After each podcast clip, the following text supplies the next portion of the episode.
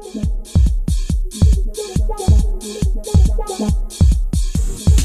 time to kick ass and chew bubble gum. Yes, we, we would like to, um, to have a meet you with a tower.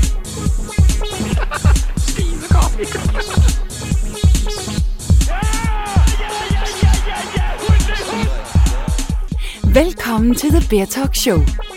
Podcasten, hvor vi går helt tæt på succesfulde inspiratorer og iværksættere, så du kan lære, hvordan de skaber deres succes. Her kommer din vært, Bjørn Vestergaard Barfod. Mine damer og herrer, rigtig, rigtig hjertelig velkommen til The Bear Talk Show, som jo er den her podcast, hvor at jeg interviewer landets mest ekstraordinære og inspirerende mennesker for at lære, hvilke vaner, hvilke rutiner og hvilke strategier bruger de i deres eget liv og i deres forretning for at skabe succes. Mit formål med podcasten er, at dig som sidder og lytter med, at du har mulighed for at tage de her værktøjer og implementere i dit eget liv, og forhåbentlig være med til at få succes, lykke og glæde, eller hvad det nu er, du gerne vil have i dit liv. Jeg skal starte med at undskylde, jeg lyder en lille bitte smule sommerforkølelsesramt. Det er lige præcis det, der er sket, men øh, der er simpelthen ikke 10 vilde heste, der kan holde mig fra at så øh, udgive det her afsnit, fordi at jeg har glædet mig vildt, vildt meget til det, og øh, øh her kommer den. Dagens episode med Hadib Janal er sindssygt, sindssygt god. Jeg har interviewet Hadib, som er en af landets mest efterspurgte motivational speakers. Jeg brugte faktisk rigtig lang tid på at få Hadib med i podcasten, men jeg vidste også godt, at det ville tage lidt tid, fordi han er som sagt en af de mest efterspurgte foredragsholdere i landet. Og øh, faktisk er det hans allerførste podcast nogensinde, så jeg håber, du vil være enig med mig, dig som sidder og lytter med, at øh, det er noget, han skal gøre noget mere af, fordi at han er virkelig, virkelig inspirerende at høre på. Som sagt, hvis ikke du kender Hadib, så har han en meget inspirerende baggrundshistorie. Han kom fra en svær baggrund, hvor han egentlig kun havde én drøm i hans liv, nemlig at han ville vildt gerne være rapmusiker. Det var hans store vision i livet, og øh, det lykkedes faktisk helt utroligt Hadib at danne en rapgruppe, som gik ind og blev nummer et i Indien, altså en af verdens største musikmarkeder, Indien, hvor de lavede et number one hit der. Det er super, super inspirerende. Det, der så desværre skete for Hadib, var, at øh, de blev simpelthen snydt af, af dem, der sådan var deres promoter dernede. Så det endte faktisk med, at øh, de mistede, de fik ikke noget ud af det her kæmpe hit, de havde lavet i Indien. Og øh, det, det, det endte egentlig med, at han kom ned i lidt af en øh, depression på baggrund af den her Udgangen for ham på det blev, at han øh, en, en god tidligere kollega kom til ham og så introducerede ham for motivational speaking. Jeg tror, det var Les Brown. Det snakker vi også om i podcasten. Og øh, der fandt han sin nye vej i livet. Han fandt en drøm om, at den her motivational speaking, det var lige ham. Og øh, det var det, han gerne ville. Siden da er han gået... Øh, Siden da har han ikke rigtig kigget sig tilbage og er gået fra at være en ukendt speaker, der har holdt oplæg på skoler, fordi han vil have den her erfaring i at, at holde speaks til at være en af landets mest efterspurgte foredragsholdere. Som sagt, han blev kåret sidste år som den bedste speaker af Brøndby IF i deres sponsornetværk. Han er blevet TEDx-speaker, hvor han har holdt et rigtig, rigtig inspirerende oplæg. Det kan, det, det kan du finde på YouTube, og det kan jeg kun varmt anbefale dig at tjekke ud. Det er rigtig, rigtig stærkt, hans øh, TEDx talk der. Og generelt set har han holdt foredrag fra alt fra elitesportsfolk til nogle af verdens største virksomheder. Det snakker vi også om i podcasten. Dagens episode handler rigtig meget om at inspiration, motivation.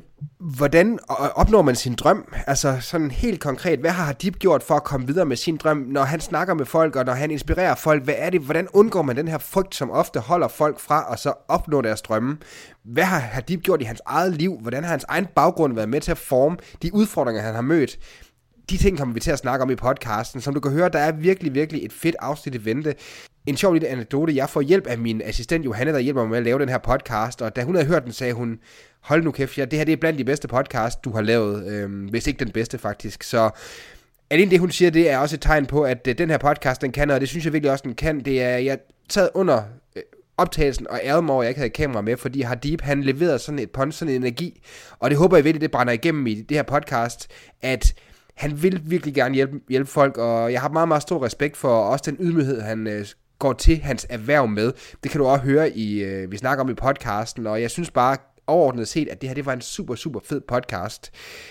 Jeg vil ikke sige så meget mere andet end, at øh, jeg håber, du får et øh, spark inspiration, et skud motivation, og øh, nyder dagens episode af podcasten med Hadib Janal. Rigtig, rigtig god fornøjelse med podcasten. Shit, hvor har jeg glædet mig, Hadib. Det er, du, jeg ved, du er en travl herre, så det har været lidt undervejs. Ja, det har Men øh, jeg er 100% sikker på, at vi får en helt uforglemmelig podcast.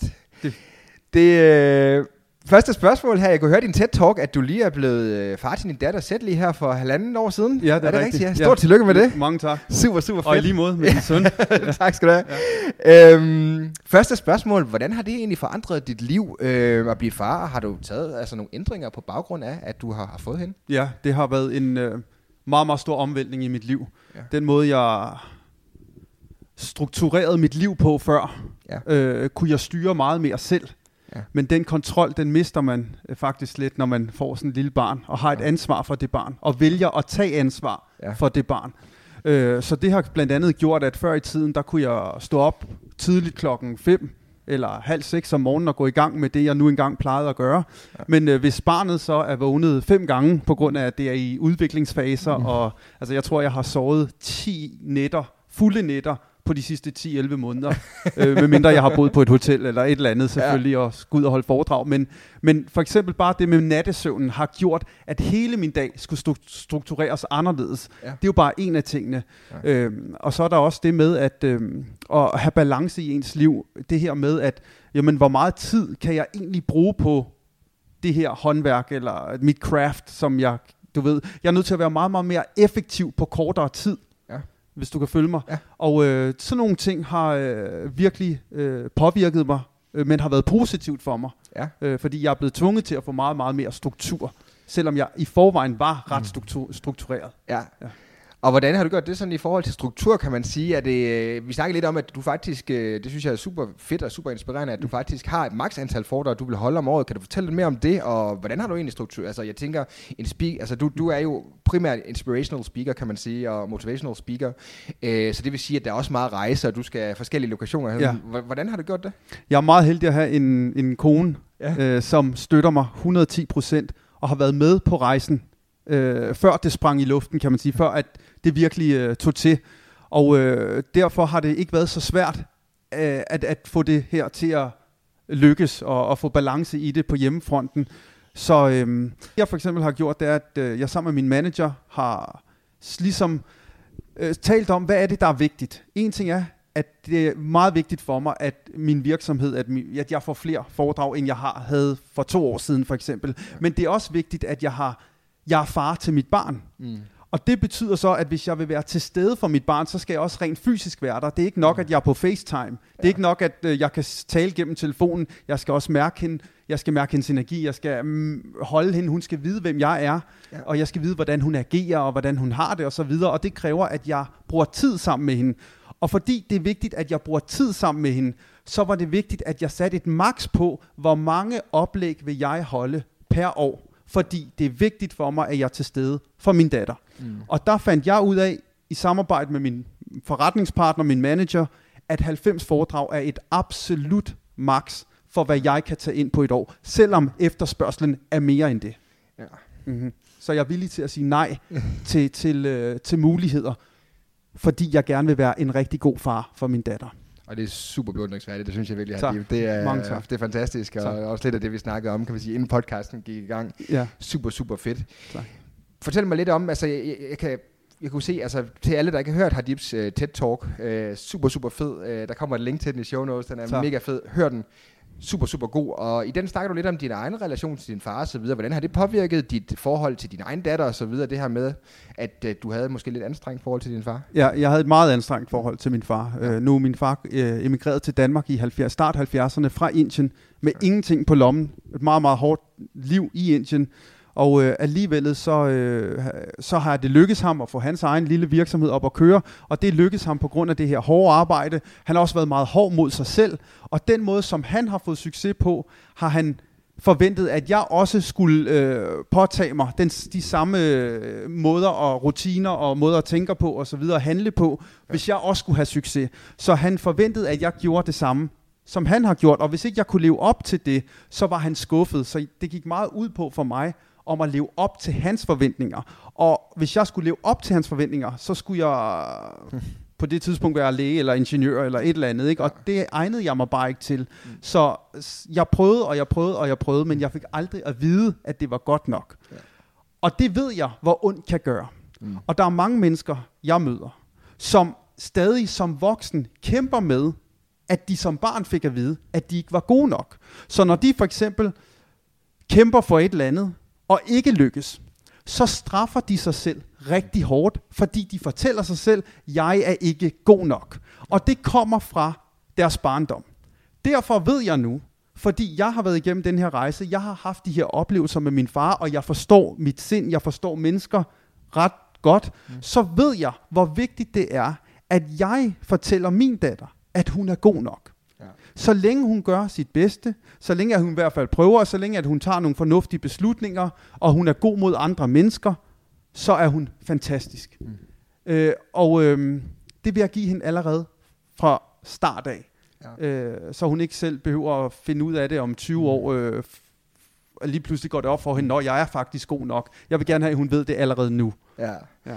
Ja, det er super, super, super, super gode ting at tage med, kan man sige. Det er faktisk lidt sådan, det lidt karik- karikeret sagt på en eller anden måde. Mm. Det er mm. sjovt sagt, fordi, altså ikke det du siger, men, ja. men øh, jeg havde en, en god samtale på et tidspunkt med ja. en god ven, der var rigtig øh, velbevandret i startup-miljøet. Mm-hmm. Ja. Øh, over, over et par øl, godt nok. Mm-hmm. øh, men øh, men lidt, lidt, lidt, lidt karikeret sagt, sagde han faktisk, at... Øh, hans, øh, hans erfaring var næsten alle, alle dem, der skabte, du ved, rigtig store, succesfulde virksomheder. Øh, de havde en eller anden form for issues med deres, øh, med deres forældre, ikke? eller med deres fædre typisk. Ikke? Ja. Altså, øh, jeg synes, det er super, super mm. stærkt, at du øh, allerede nu også i forhold til den TED-talk, du lavede, at du også allerede nu tør i tale over for hende, altså hvad, hvad, hvad, hvilke værdier du giver hende med, kan man sige, på ja. vejen. Ikke? Ja. Jo, fordi din ven, som du lige talte om nu, som fortæller dig, at... Øh, mange mennesker, som får succes, de kommer fra et mørkt sted. Mm. Det er fuldstændig rigtigt, fordi der er et sted, man også skal kunne gå hen, mm. for at kunne yde det ekstra.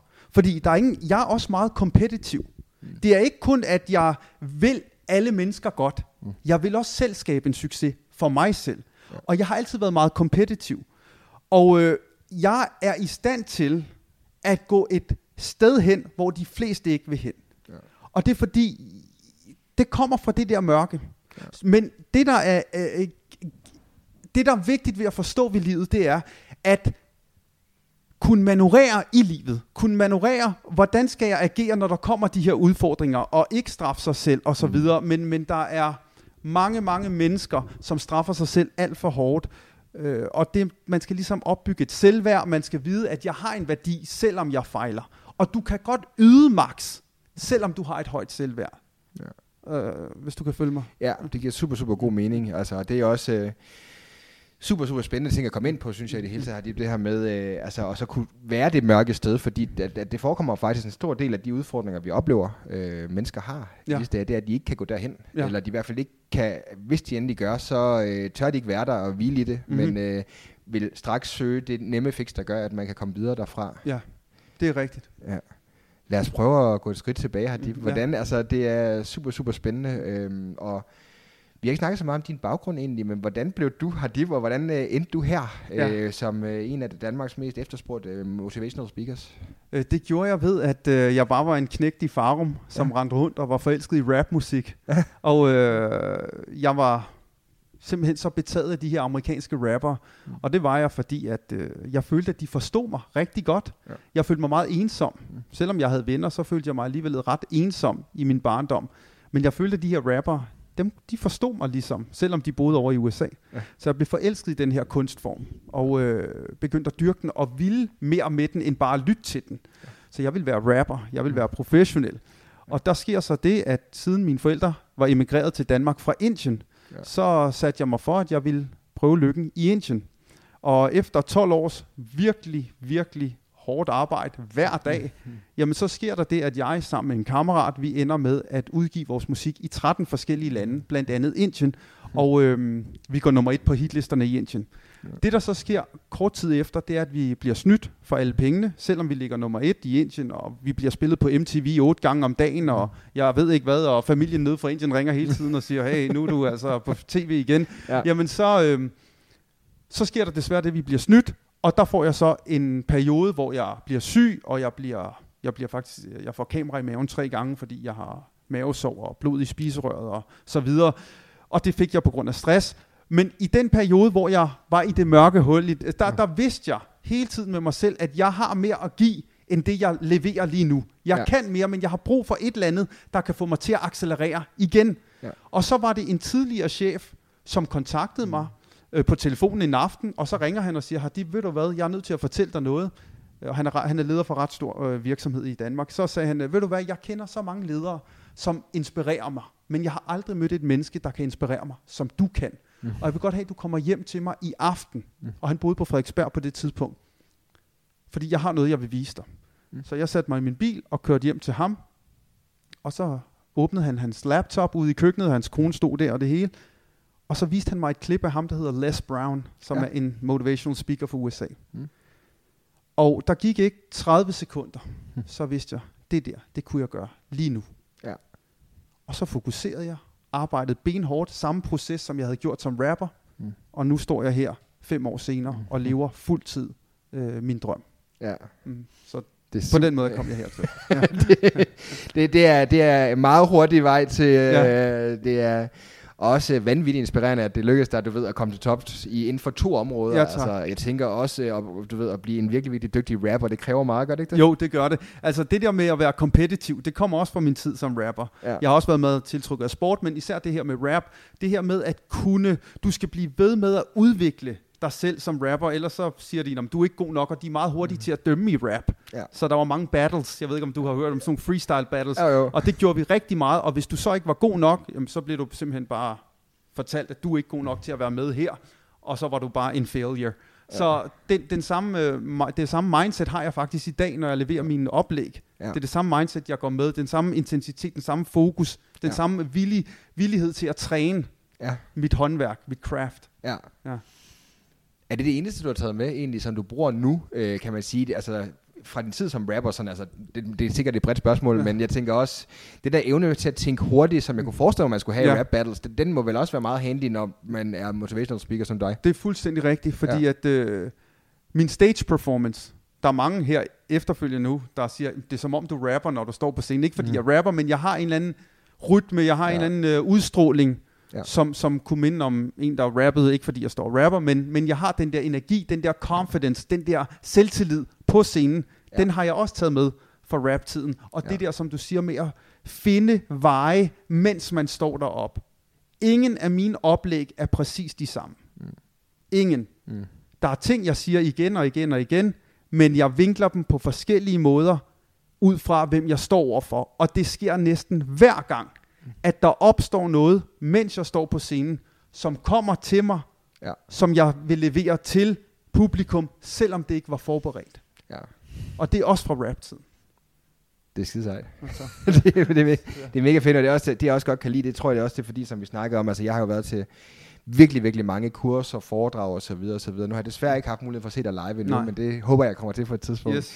Øh, Tak. men, men jeg tror, det som vi, de fleste af os kender, mm. som værende det der hedder sådan death by powerpoint, eller kald det hvad fanden du vil, det der med, at, øh, at der hvor at de fleste speakers på en eller anden måde bomber, hvis man kan sige det, Ja. øh, du ved, taber publikum, er den her øh, uengagerede, halvdøde, indlevende, øh, mang- mangel på indlevelse, de har i de der, du ved, deres talk.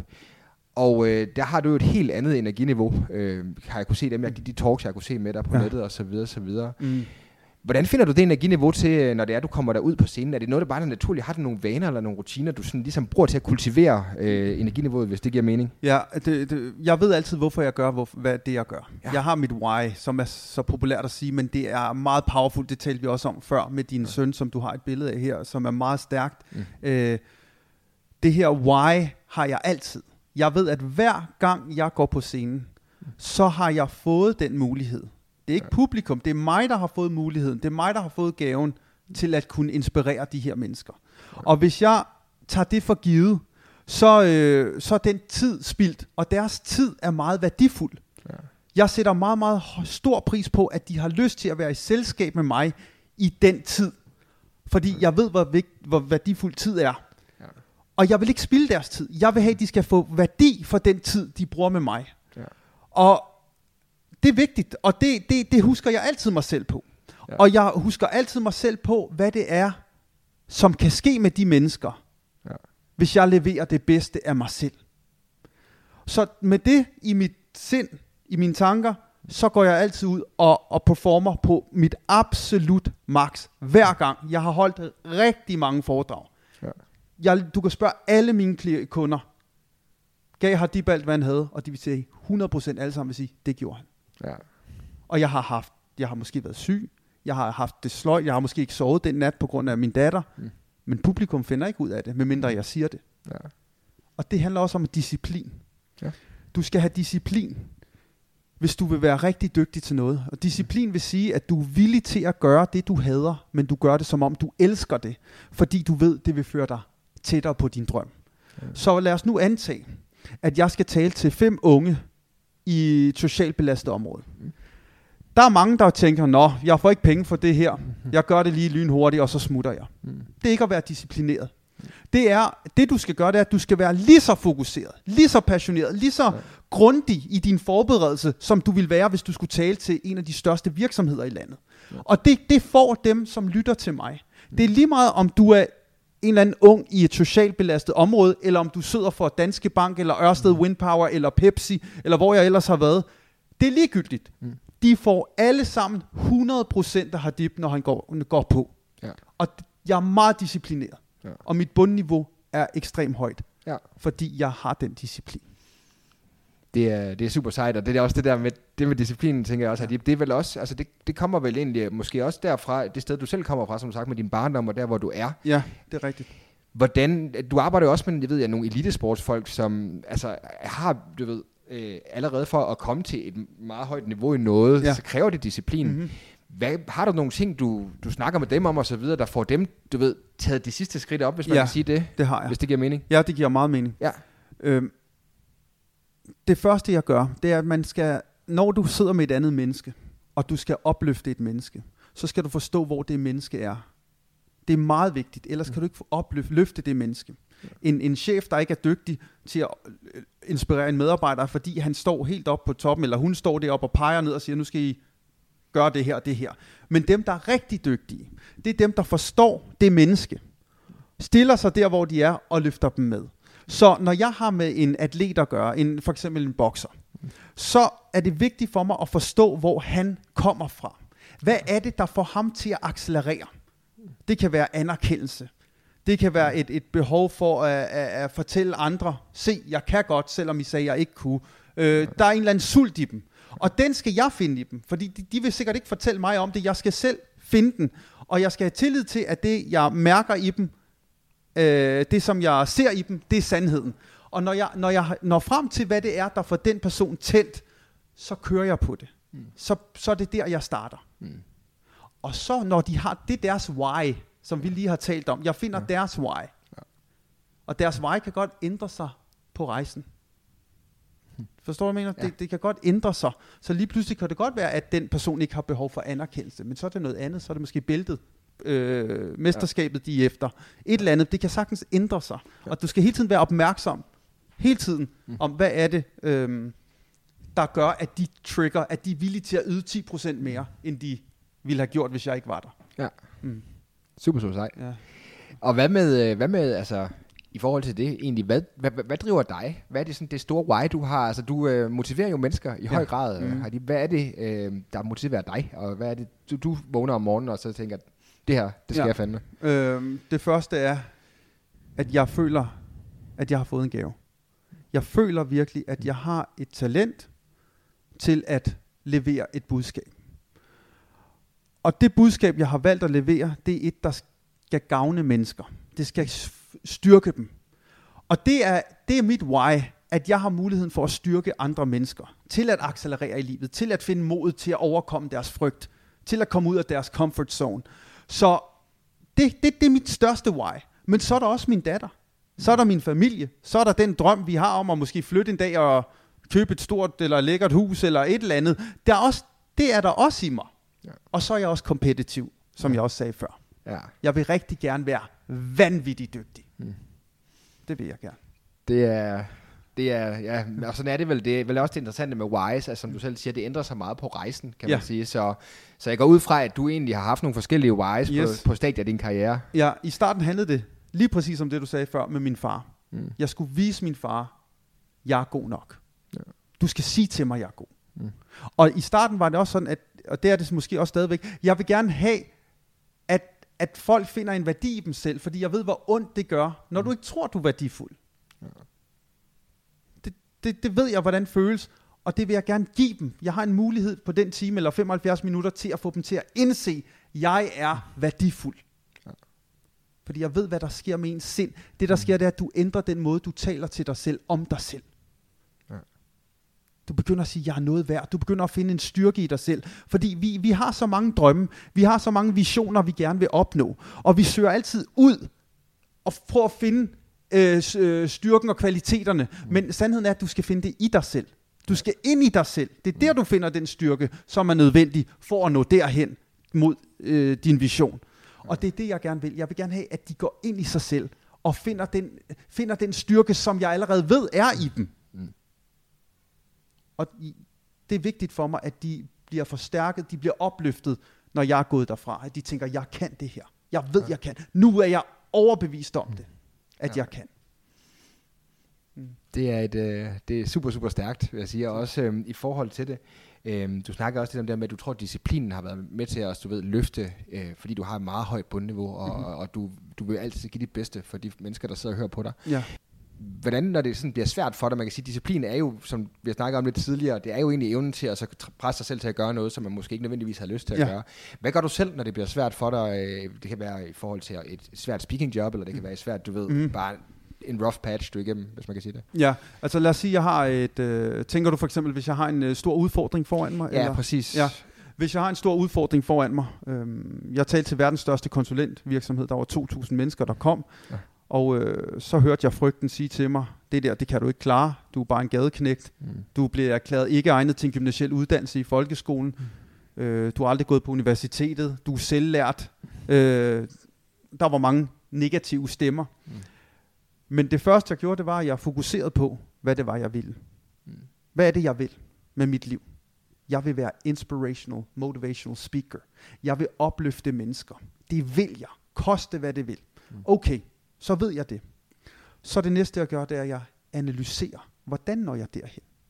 Jeg analyserer, om, om det, jeg gør lige nu, er nok til at nå derhen. Jeg vurderer, om det er vigtigt for mig at overkomme den her udfordring for at nå hen til den vision. Og hvis det er, jeg siger til mig selv, at jeg vil være blandt verdens bedste motivational speakers, hvilket det er, jeg vil, mm. så er jeg nødt til at kunne håndtere en opgave som den, der stod foran mig. Ja. Og når jeg så har kommet frem til det, og jeg har fundet min vej, okay, det jeg så er nødt til at gøre, det er, jeg er nødt til at studere, jeg er nødt til at fokusere, jeg er nødt til at øve mig helt ekstremt meget, så eksekverer jeg. Så gør jeg det. Så handler jeg, så træner jeg. Ja. Og det er ligesom min simple opskrift. Det lyder simpelt, men det er meget, meget svært. Mm. Men jeg, jeg er hele tiden opmærksom på, hvad er det, jeg vil. Og hvis det er, at det, jeg vil, er vigtigere for mig end min frygt, så analyserer jeg, hvordan når jeg derhen. Jeg analyserer ikke kun, hvordan jeg når derhen, jeg analyserer også mig selv. Gør jeg det lige nu, som der, er- jeg skal gøre for at nå derhen? Er jeg den person? Handler jeg, som jeg skal handle, eller som jeg bør handle for at nå derhen? Jeg er meget kritisk over for mig selv. Jeg straffer ikke mig selv, men jeg er kritisk. Ja. Og når jeg så er kommet frem til en analyse, så handler jeg. Så kører jeg. Ja. Og så, ja, så når jeg står på scenen, for eksempel foran de her store, den her store virksomhed, så har jeg den der selvtillid. Jeg har ydet alt, jeg har givet alt af mig selv. Jeg er klar til det her øjeblik. Ja. Super, super, super spændende. Du må bare sige, hvis min svar er for lange. Nej, det er de bestemt ikke. Okay. De, de er super, super gode. Okay. Men øh, jeg kan godt se, at øh, energien den bliver jo papiret væk nærmest. jeg synes, de er super, super gode. Øhm, og man kan sige, jeg kan, virkelig, jeg kan godt lide det der, du siger det der med, at og jeg tror også, altså det der med den der begrænsede overbevisning, mm. som der kan ligge i en, og specielt det der med, hvis du lige pludselig skal stå på noget og gøre noget, som du aldrig har gjort før, som virker større, Ja. end du ved, er uden for din komfortzone. Mm. Mm-hmm. Det er bare meget interessant, jeg kom til at tænke på øh, et citat, jeg er helt vild med Arnold Schwarzenegger. Ja. Jeg synes, han er super sej og meget, sej. meget inspirerende. Mm. Mm-hmm. Men jeg kan godt huske, at, at han sagde jo lige præcis også det der med, at alle de grunde til, at folk, øh, de sagde, at han aldrig ville blive en succes, Mhm. mm-hmm. var faktisk grunde, der blev til, at han blev en succes. Yes. Du ved, og det er lidt det samme med, at når du står måske med nogle begrænsede overbevisninger i forhold til at så stå og så få en masse, du ved, meget veluddannede mennesker. Det er den grund til, at du lige præcis står der, Ja. og det er en, der er veluddannet, er jo fordi, du kan det, du kan, kan Ja. man sige, ikke? Jo. Jeg, har, jeg ser mig selv som eleven. Mm. Der er mange, der kalder mig ekspert. Mm. Jeg er mm. ikke ekspert. Jeg er vanvittig dygtig til at levere budskab.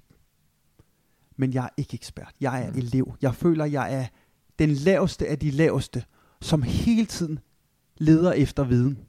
Jeg er konstant på jagt efter viden. Og det har også været en af mine fordele. Jeg vil for eksempel ikke kaldes ekspert. Der er mange mm, i min branche, som gerne vil kaldes ekspert inden for et eller andet. Men hvis jeg sammenligner dem med en professor på universitetet, mm. så har de en, ikke noget, nogen viden i forhold til dem. Ja. Jeg har fundet ud af, hvad min styrke er. Jeg kan formidle noget kompliceret, meget simpelt, og jeg kan formidle det meget powerfult. Jeg har ligesom fundet det, jeg er rigtig god til. Ja. Og så, øh, så simpelthen mærket efter, at, at det her, det, jeg, at det er mit kald, og det er mit kald. Mm. Og så er jeg bare gået med det flow. Jeg lytter til mit instinkt. Der er alt for mange mennesker, der ikke lytter til deres indre. Fordi at de bliver øh, forurenet af andre menneskers holdning. Ja. De bliver forurenet af deres egen holdning, øh, som er negativ. Mm. Øh, deres egen tro på dem selv, deres selvtillid osv., den er svag, og det påvirker dem øh, det påvirker dem, og, og den indre stemme, som vi talte om før, det du siger til dig selv om dig selv, det, det, den skal være meget, meget øh, sikker, meget, meget stærk. Du skal, mm. du, du skal, hvis du mærker, ligesom nu med din podcast, da du startede, kan du godt være, at du tænkte, okay, kan jeg nogensinde få det her op at køre? Mm. Men du gjorde det. Der var noget i dig, der sagde, det her, det skal jeg. Jeg skal den her vej. Mm. Og nu sidder du og har interviewet, jeg ved ikke, hvor mange forskellige mennesker, som er respekteret inden for deres felter, og de kommer her for at mødes med dig i, i dit studie, for at blive interviewet, eller du tager ud til dem, eller hvad du plejer at gøre.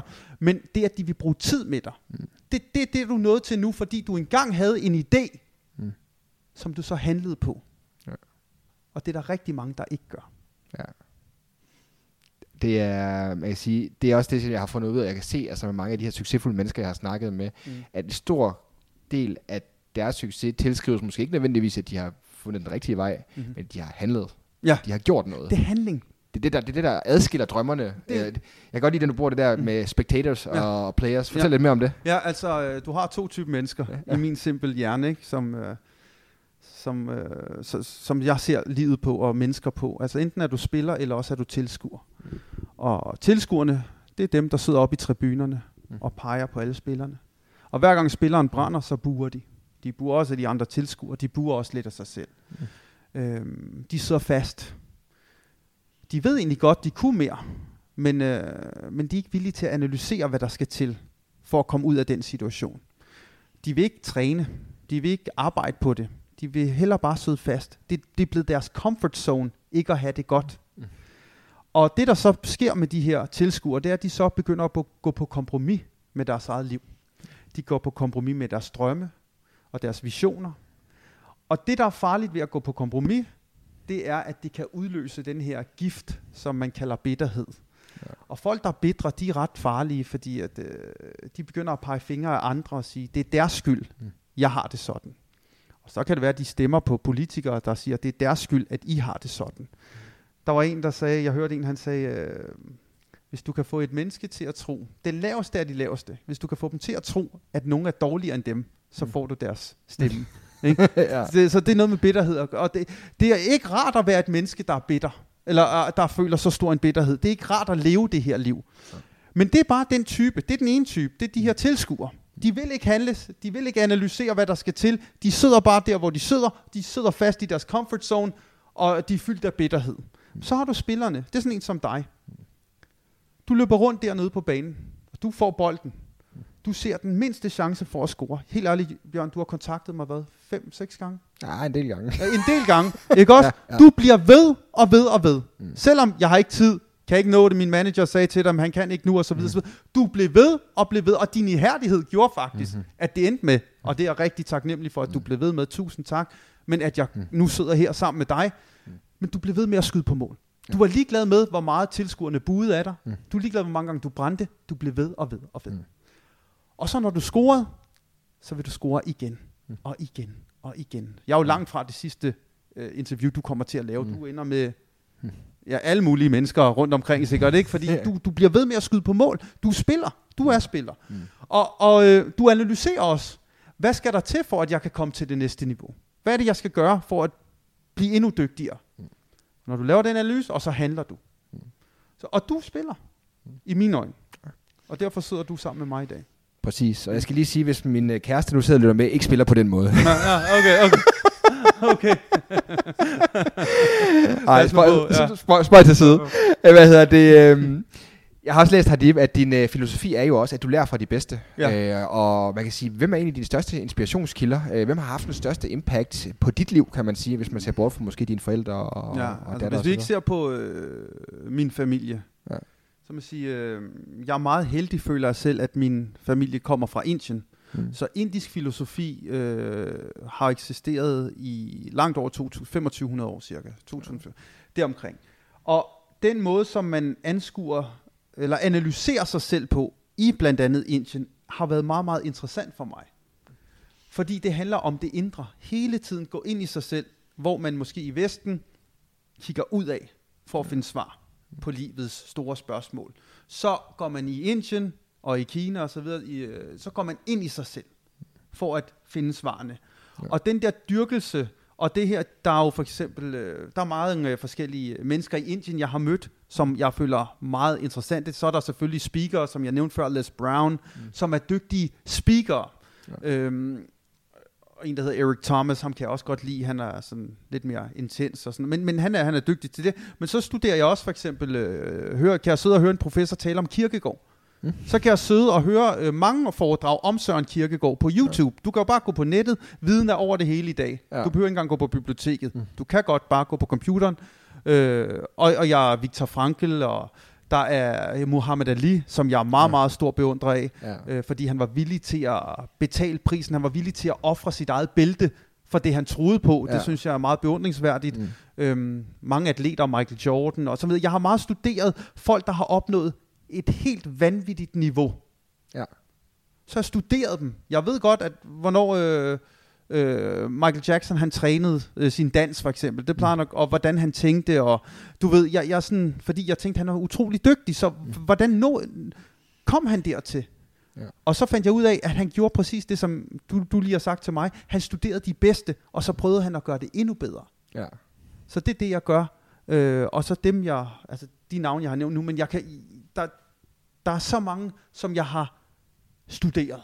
Ja. Jeg, kan ikke engang, jeg kan ikke sige til dig lige præcis hvem, men sådan nogen som Mohammed Ali og så videre har jeg fundet ja. meget interessante. Og, og så hørt professorer fra Københavns Universitet tale om kirkegård og sådan noget. Så har jeg lyttet til dem. Ja. Jeg ved ikke engang, hvad han hed, ham professoren, men jeg lyttede til ham i flere timer. Ikke? Altså, men, men på den måde er jeg det er ligesom emnet, hvis det tiltaler mig, så, så går jeg i dybden. Så ja. springer jeg ned i det. Og det er også super, super det der med, at, at man skal også, jeg tror, det tror jeg faktisk, at det kan jeg virkelig godt lide, at du siger det på den måde, fordi jeg tror, at vi har for meget, en ting, jeg kan sige i forhold til det er, det jeg synes, jeg oplever i vores samfund i det hele taget, mm-hmm. Mhm. er, at folk er lidt bange for rollemodeller. Ja. Altså folk tør simpelthen at sige, altså folk tør ikke gå til dig og sige, Hadib, jeg synes, du er fucking sej speaker, mand. Ej, det gad jeg også godt være. Ja. Det er sådan lidt, du ved, man vil godt anerkende det lidt, men man vil ikke anerkende det for meget. Nej. Det synes jeg lidt er en folke, et problem i vores befolkning i det hele taget Ja, har jeg også snakket med nogen om, kan man sige. Men også lige så meget det der med, tror jeg, øh, det her med, at folk har, specielt i de her dage, øh, hvor internettet er så stort og så videre, Mhm. har en tendens til at være meget, øh, hvad kan man sige, idoldyrkende i den forstand, at man tager, tager, hører meget på få, ja, i stedet for at høre lidt på mange. ja.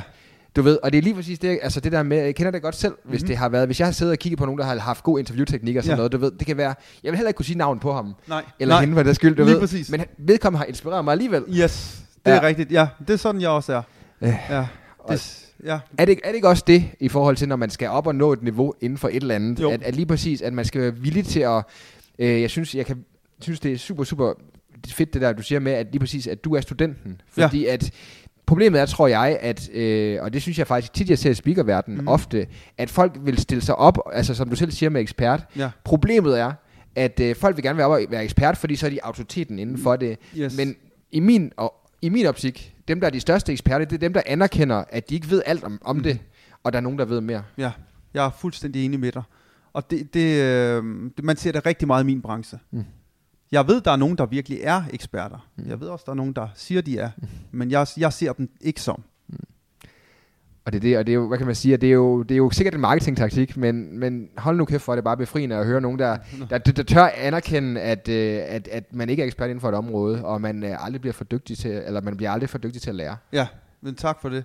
Øh, jeg har været til, jeg har været til, jeg kan fortælle dig, jeg har været hos nogle produktionsselskaber, som vil lave tv med mig. Ja. Så har de spurgt, hvad, hvad er du ekspert i?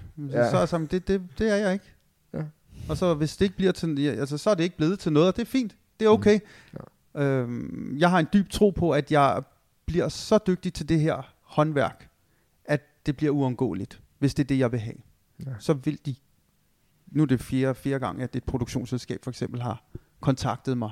Ja. Øh, det er så noget tid siden, men, men øh, også nogen, der vil skrive en bog, et Mm. forlag. Mm. Men øh, hvis der ikke står ekspert på, så er det lidt sværere. Men jeg, vil ikke, jeg har ikke lyst til at blive kaldt ekspert. Mm. Det, det har jeg ikke lyst til. Øh, fordi det, det fortjener jeg ikke. Ja, det super, super, super livsfilosofi. Jeg kan virkelig godt lide det her liv. Øhm, jeg har jo et håb om, at øh, lytterne, når de er færdige med den her podcast, udover alt det fucking gode inspiration, der er allerede, undskyld mit fransk, der har været indtil videre, at, øh, de, øh, at de kommer fra og lige præcis får det her, den her tro på, at de selv kan gøre tingene, den her tro på, at det ikke er frygt, der skal styre dem, men at de kan tør at gå efter deres mål, fokusere på det. Ja. Vi har snakket lidt om det tidligere, men hvis du skulle give dem en to-tre konkrete ting med på vejen, ja. der kan give dem det her spark ud over kanten, så de rent faktisk tør gå efter deres drømme. Yes. Hvad vil det så være for nogle to-tre ting, tror du? Det første er, at vi skal være opmærksomme på, at vores følelser kommer ud af vores tanker. Og det er meget, meget vigtigt, at vi bruger vores evne til at analysere. Vi skal analysere hele tiden. Jeg føler mig trist i dag. Hvorfor? Jeg føler ikke, jeg er god nok. Hvorfor? Hele tiden analysere og forstå, at de her følelser kommer ud af vores tanker. Hvilke tanker har du haft? Og hvis du forstår styrken i dine tanker, fordi det jeg lige vil sige ud over det, det var, at når du får de her følelser, så vil de skabe flere negative tanker, hvis det er en negativ følelse, og de vil skabe flere positive tanker, hvis det er en positiv følelse. Mm. Så det, det handler om, det er, det allervigtigste er, at du for, for, finder ud af og forstår, at du kan styre din energi hen i den tanke, som du har behov for.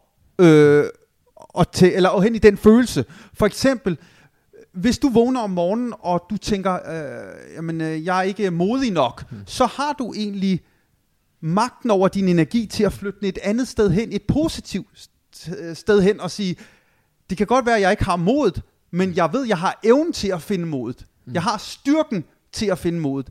Jeg har, øh, forstår du, Ja. at man ligesom får magt over, hvor man placerer sin energi i hvilken følelse. Ja. Og vi kan ikke føle to følelser på en gang. Vi kan føle ens følelse af gangen. Ja. Så hvilken følelse er det, du vil have, skal styre dit liv? Mm. Og øhm, det er den første læring. Den første øh, ting, jeg vil sige, det er, forstå, at du har magten til at styre din energi hen i den følelse, som kan gavne dig. Ja. Og forstå, at din følelse bliver født ud af dine tanker. Så hvis du har en dårlig morgen for eksempel med din kone i skændes, så skaber det en negativ følelse. Hvis du ser ja. noget negativt på fjernsynet, noget med nyhederne, at hele verden er ved at springe sig hinanden i luften, og de alle sammen hader hinanden, så skaber det også en negativ. Men hvis du for eksempel vågner om morgenen, og du gør noget, der er godt for dig, noget, der er sundt for dig, du fortæller din kone, jeg elsker dig, der, du ved, eller du ser noget, lytter til noget god musik, så vil det også skabe nogle positive følelser i dig. Og så ligesom kan du køre forstå, at det er sådan, det hænger sammen. Mm. Altså, og så den her, øh, det her med ikke kun at analysere det, men at analysere, forstå sig selv. Hvorfor er det, jeg har det sådan her? Det er meget, meget vigtigt at have en stærk relation til sig selv.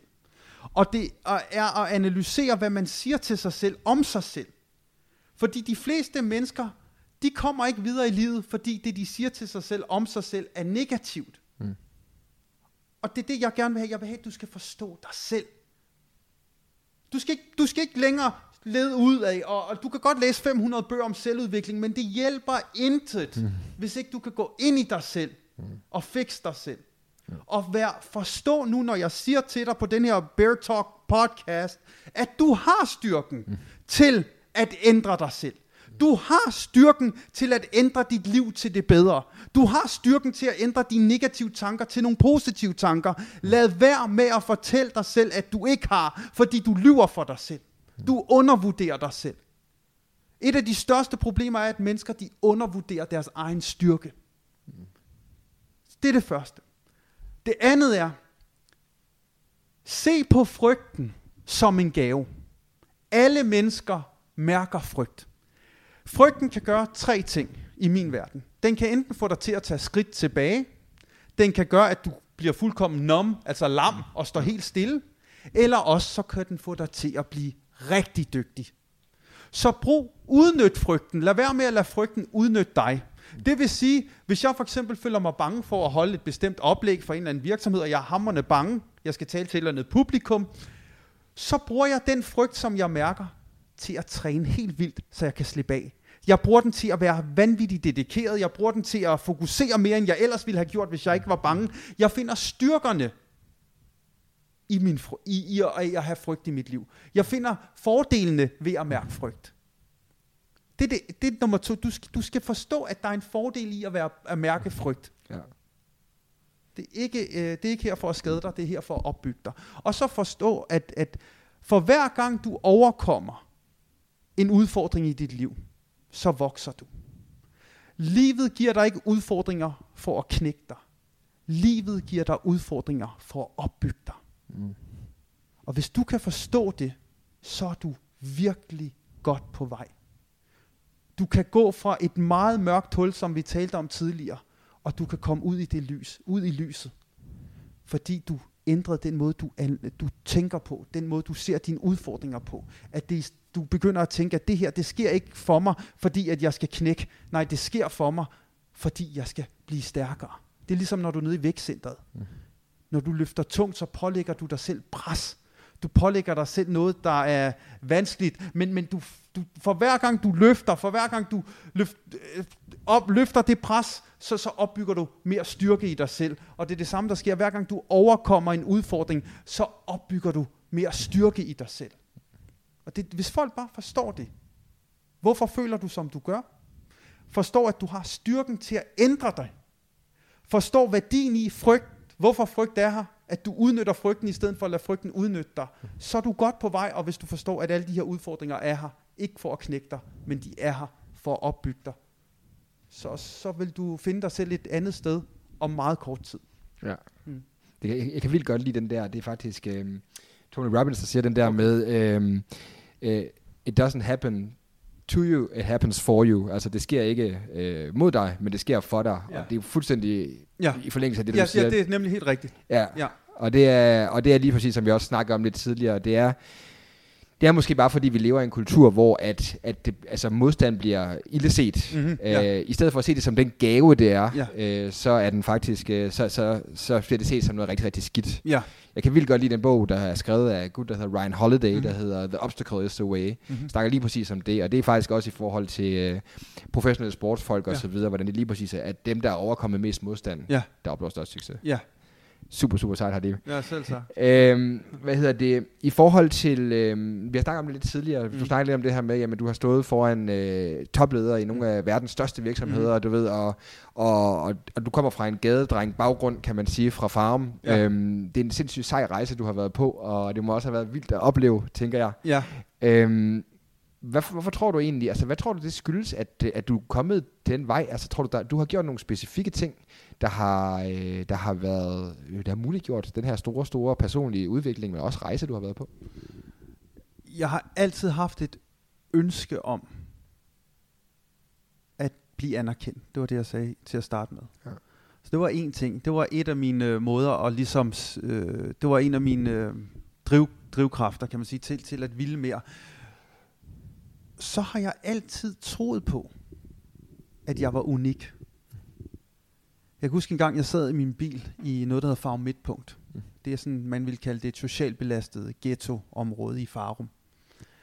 Og der sad jeg nede i bilen, og nogle af mine venner, de var oppe i en af blokkene og skulle lave et eller andet. Og jeg sad dernede i bilen og vidste, at det var det helt forkerte sted, at jeg befandt mig.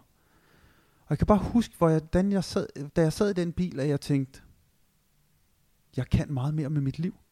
Jeg har en gave, som jeg ikke får brugt. Og det stresser mig, at jeg ikke får det vist. Jeg føler mig fastlåst i mit liv. Og det, det er meget, meget hårdt for et menneske, at føle, sig, at føle, at man kan mere, men man ikke viser det. At man lever et helt andet liv, som man ikke har lyst til, men man lever det alligevel. Mm. Og jeg har altid vidst, at jeg var unik. Og det ved, det håber jeg, alle mennesker, der lytter til det her, også er klar over, de er. Og fordi jeg havde den overbevisning, så har det altid været med til at påvirke mig til at beskæftige mig med noget, hvor jeg kunne få lov til at vise, at jeg var unik. Mm. Og da jeg blev snydt øh, med musikken i Indien, der faldt jeg jo i den her depression, og jeg blev syg og så videre, fysisk syg på grund af de her negative tanker og stress. Men jeg vidste hele tiden, at jeg mangler bare en eller anden vision, der kan få mig til at accelerere igen. Men det måtte ikke være falsk, det skulle komme indenfra. Det skulle være noget, jeg virkelig i min sjæl vidste, det her, det er mig. Og det kom så, da jeg så Les Brown mm. første gang. Og nu når jeg ser tilbage, så, find, så tænker jeg, at grunden til, at jeg blev snydt i musikbranchen, mm. skete for, at jeg kunne være her i dag sammen med dig. Mm. Så det kan godt være, at vi fejler nogle gange i vores liv, og det bliver svært, og det bliver udfordrende, men bare husk, at det sker, fordi der er noget større på vej, hvis du bliver ved. Mm. Og det har været vildt for, fantastisk for mig at opleve i mit liv, at gå fra gadedreng, kan man sige, eller hvad man nu skal kalde det. En, der ikke var særlig dygtig i skolen, og ja, en, som havde det svært, mm. til en, der i dag har opnået et niveau, som er fuldkommen vanvittigt, som ingen af mine kammerater nogensinde troede ville være muligt for mig. Det har været helt fantastisk, men det er sket, fordi jeg har fulgt en opskrift. Jeg har, jeg har, jeg har levet en, en, en, en livsstil, som har gjort, at jeg er endt hertil. Og hvis du sammenligner mig med Karoline Wozniacki, eller en eller anden Kevin Magnussen, eller Kasper Schmeichel, eller en, en eller anden anden, som har succes i andre, for, altså har opnået deres drømme, så vil du opdage, at det er præcis den samme opskrift. Mm. Og det er den, jeg taler om, når jeg er ude for eksempel og holder oplæg. Ja. Mm. Det er, det, det, det, det er super, super inspirerende. Ja.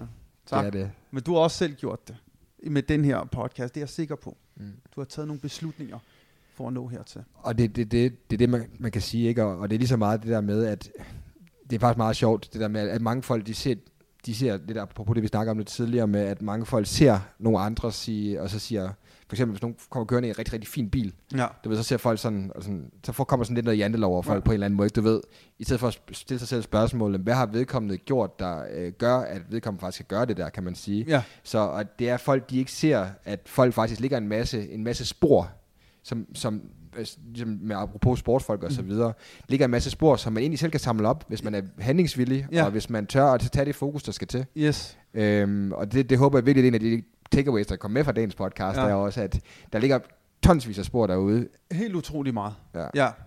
Og øh, havde, du, havde du sådan, kan man sige, var der et, sådan, nu nævner du specifikt det der øh, øjeblik, hvor du sådan sad derude og så tænkte, jeg kan mere det her. Mm. Er det sådan, har du noget, du vil sige, et, et turning point i dit liv på et tidspunkt, hvor du bare sådan, altså hvor du ved, hvor at tingene bare kl- klikkede, eller Ja, hvis det ikke, ja.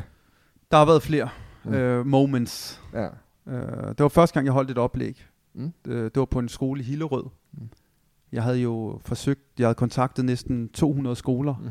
i Danmark og ungdomsskoler osv. og fik kun tre foredrag ud af de 200 forsøg. Ja.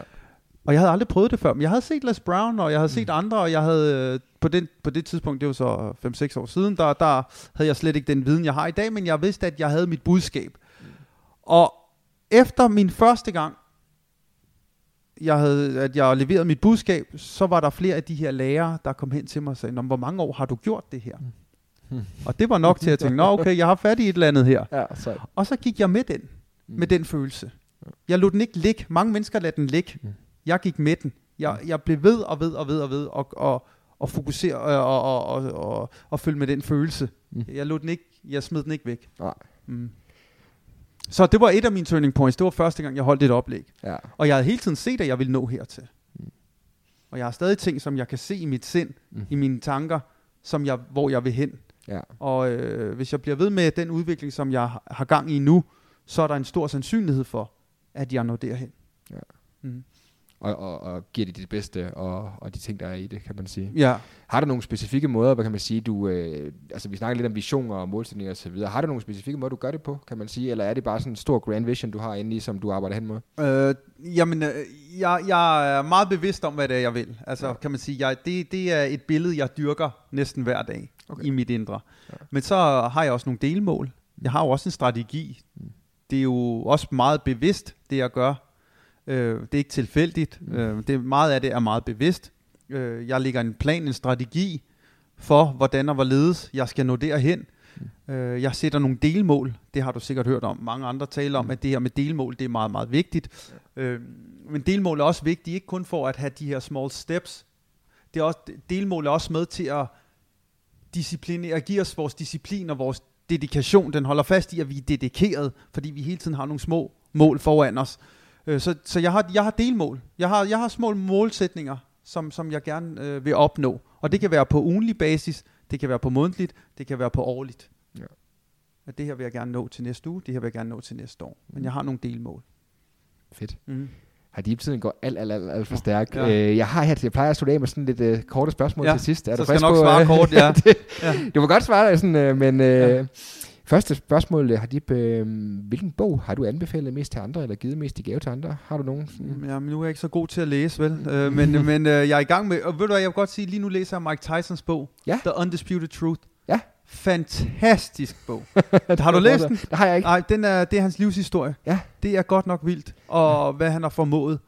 Øh, meget, meget, meget, meget interessant og ekstrem historie, så den vil Ja. jeg gerne sige til dem, der lytter, øh, hvis I vil øh, høre en, en vild historie om en gadeknægt, der når til tops og hele vejen ned igen, og ja, så, så det er en, men det er en voksen bog. Ja, ja, det kan ja, jeg forestille mig. men, men det, den er ret, ret god. Ja, fedt. Øh, og så er der The Alchemist, Ja. som er, den er bare lige i øjet for Mm. mig. Det er ja. min rejse. Jeg føler, det er mit liv. Ja, Ja. ja. Ej, hvor fedt. Ja, det er Paolo Coelho, den er ja, også... lige øh, præcis. Den, og den er nemt læselig. Meget det er læselig. Den er, det er en af de klassikere, som øh, den tager jo nærmest kun en dag at læse. Ja, det er ikke løgn. Ja, Ja, og den, den, er virkelig kort. ja, den, er, den, vil jeg, den har jeg faktisk givet til andre. Ja, Ja. fedt. Mm. Øhm, Hadib, øh, hvordan fejrer du dine succeser? Har du nogle specifikke ting, du gør? Sådan?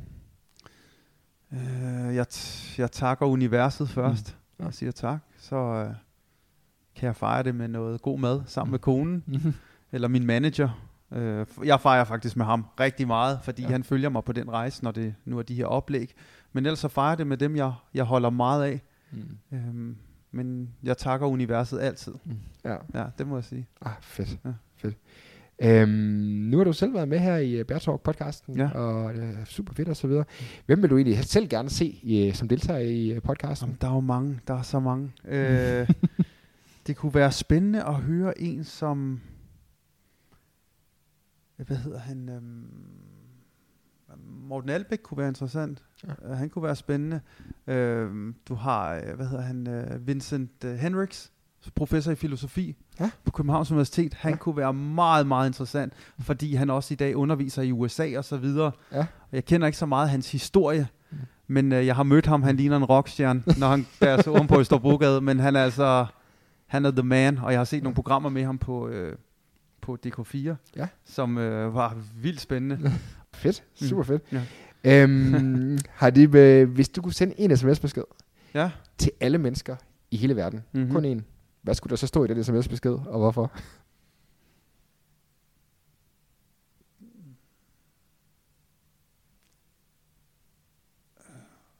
Husk på, så, vil det, så skulle der stå, husk at den vigtigste stemme, du kan lytte til, det er din egen. Det, det, det, det er det altafgørende, hvad du siger til dig selv, om dig selv. Det kan ændre hele dit liv. Mm. Det ville være det, jeg skrev i den sms. Ja, fedt. Jeg glæder mig til at få den. Ja, tak. Jeg skal sende den nu. øhm, lidt, lidt i samme boldgade, Hadib. Det er faktisk det aller sidste spørgsmål, jeg har tilbage i, hvad der har været en virkelig fed podcast. Nå, tak. Hvad er det bedste råd, du nogensinde har fået? Det har fået min mor. Mm. Jeg har fået mange gode, men min mor har givet mig ufattelig mange gode råd. Jeg blev opsagt i min virke, øh, den tidligere virksomhed, jeg arbejdede i. Mm. Øh, Jeg, havde, jeg, havde, jeg var startet med at holde foredrag, men jeg havde slet ikke nok foredrag til at kunne leve af det.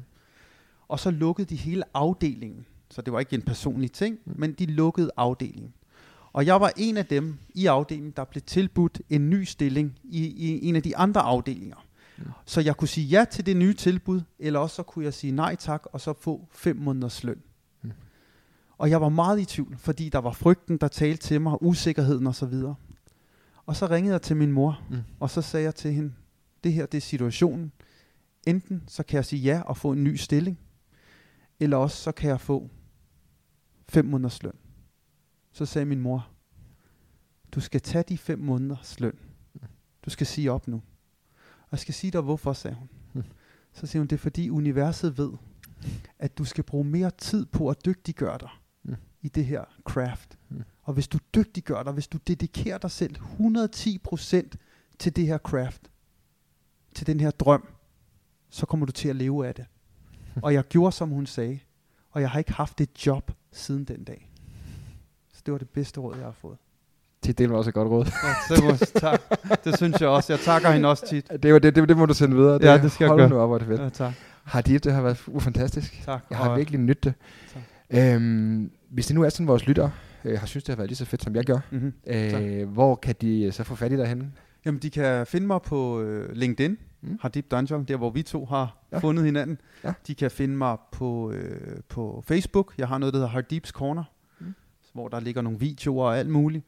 Øh, de kan finde mig på min hjemmeside, hardeepscorner.com. Mm. Øh, men, men et af de steder, Instagram, Hardeeps Corner, har jeg også. Så en af de steder kan de finde mig. Perfekt. Ja. Så det vil jeg opfordre til, hvis I synes, at Hardeep han er fantastisk at lytte til, så synes jeg, I skal, skal søge, øh, søge ham der. Så indtil da, så tusind tak, fordi du vil deltage, Hardeep. Det har Tak været en for- fornøjelse. Jamen, tak fordi jeg måtte være med. Tusind tak. Det er jeg meget taknemmelig for. Ja, det er Bjørn her igen. Jeg håber, du nød podcasten med Hadib Janal. Det gjorde jeg, og øh, jeg har en notesbog fyldt med noter, der bare skal implementeres for det her super, super fede afsnit af podcasten med Hadib. Som sagt, du kan finde mere på Hadibs Corner, og, øh, og endnu en gang gå ind og tjekke hans, speak ud, hans TEDx Speak ud ind på YouTube. Den er virkelig, virkelig god. Jeg håber, dig, som lytter med, har haft glæde af dagens episode, og at øh, hvis du kender nogen, der godt kunne bruge et skud inspiration, et skud motivation, og generelt bare at lære lidt i forhold til at bekæmpe frygten, så giv endelig det her afsnit videre til dem. Derudover så sætter jeg som, som altid stor pris på din feedback, på dine kommentarer, på dine reviews ind på iTunes. Så hvis du vil gøre det ind på iTunes, øh, giv en ærlig kommentar omkring, hvad du synes om podcasten. Eller bare del det med en god ven. Øh, eller giv det den anbefaling, som du nogle gange synes, den fortjener. Så vil jeg selvfølgelig være super, super taknemmelig for det. Næste uges episode af The Bear Talk Show er også en, som jeg synes er super, super fed, og som jeg har glædet mig meget til at dele. Det er nemlig en rigtig, rigtig dygtig iværksætter, jeg har fået med i den episode af podcasten, men samtidig også en af det vil jeg sige, han er forfatter til en af de mest undervurderede iværksætterbøger, jeg faktisk har læst. Det er ingen ringer end Martin Bjergård, der er medstifter af Rainmaking Loft. I min episode 18 med Jonathan Løv, der var det jo lige præcis øh, Martin Bjergård, han anbefalede, at jeg tog en snak med, og jeg havde nok snakket med Martin alligevel, uanset hvad, fordi at, øh, jeg synes bare, at han er super sej, og øh, hans bog Winning Without Losing er blandt mine favorit øh, opstartsbøger, som jeg klart kan anbefale. Men øh, i den episode med Martin Bjergård, det er det bliver sådan næsten lidt spirituel faktisk, sådan, øh, så det er en rigtig god blanding af business og spiritualitet, som jeg virkelig, virkelig godt kunne lide. handler om, hvordan man kan gøre business, altså force for good, så at sige, og det synes jeg bare, det giver super, super god mening, den snak, vi har der. Det er i næste afsnit, det er Martin Bjergård fra Rainmaking Love, så det håber du vil se frem til. Indtil da, så håber jeg, du nyder resten af sommeren, og øh, vil tage de her learnings med fra, fra dagens episode med, med Hadib. Jeg er i hvert fald glad for, at du lytter med, og jeg glæder mig til, at vi lyttes ved. Rigtig, rigtig god fornøjelse.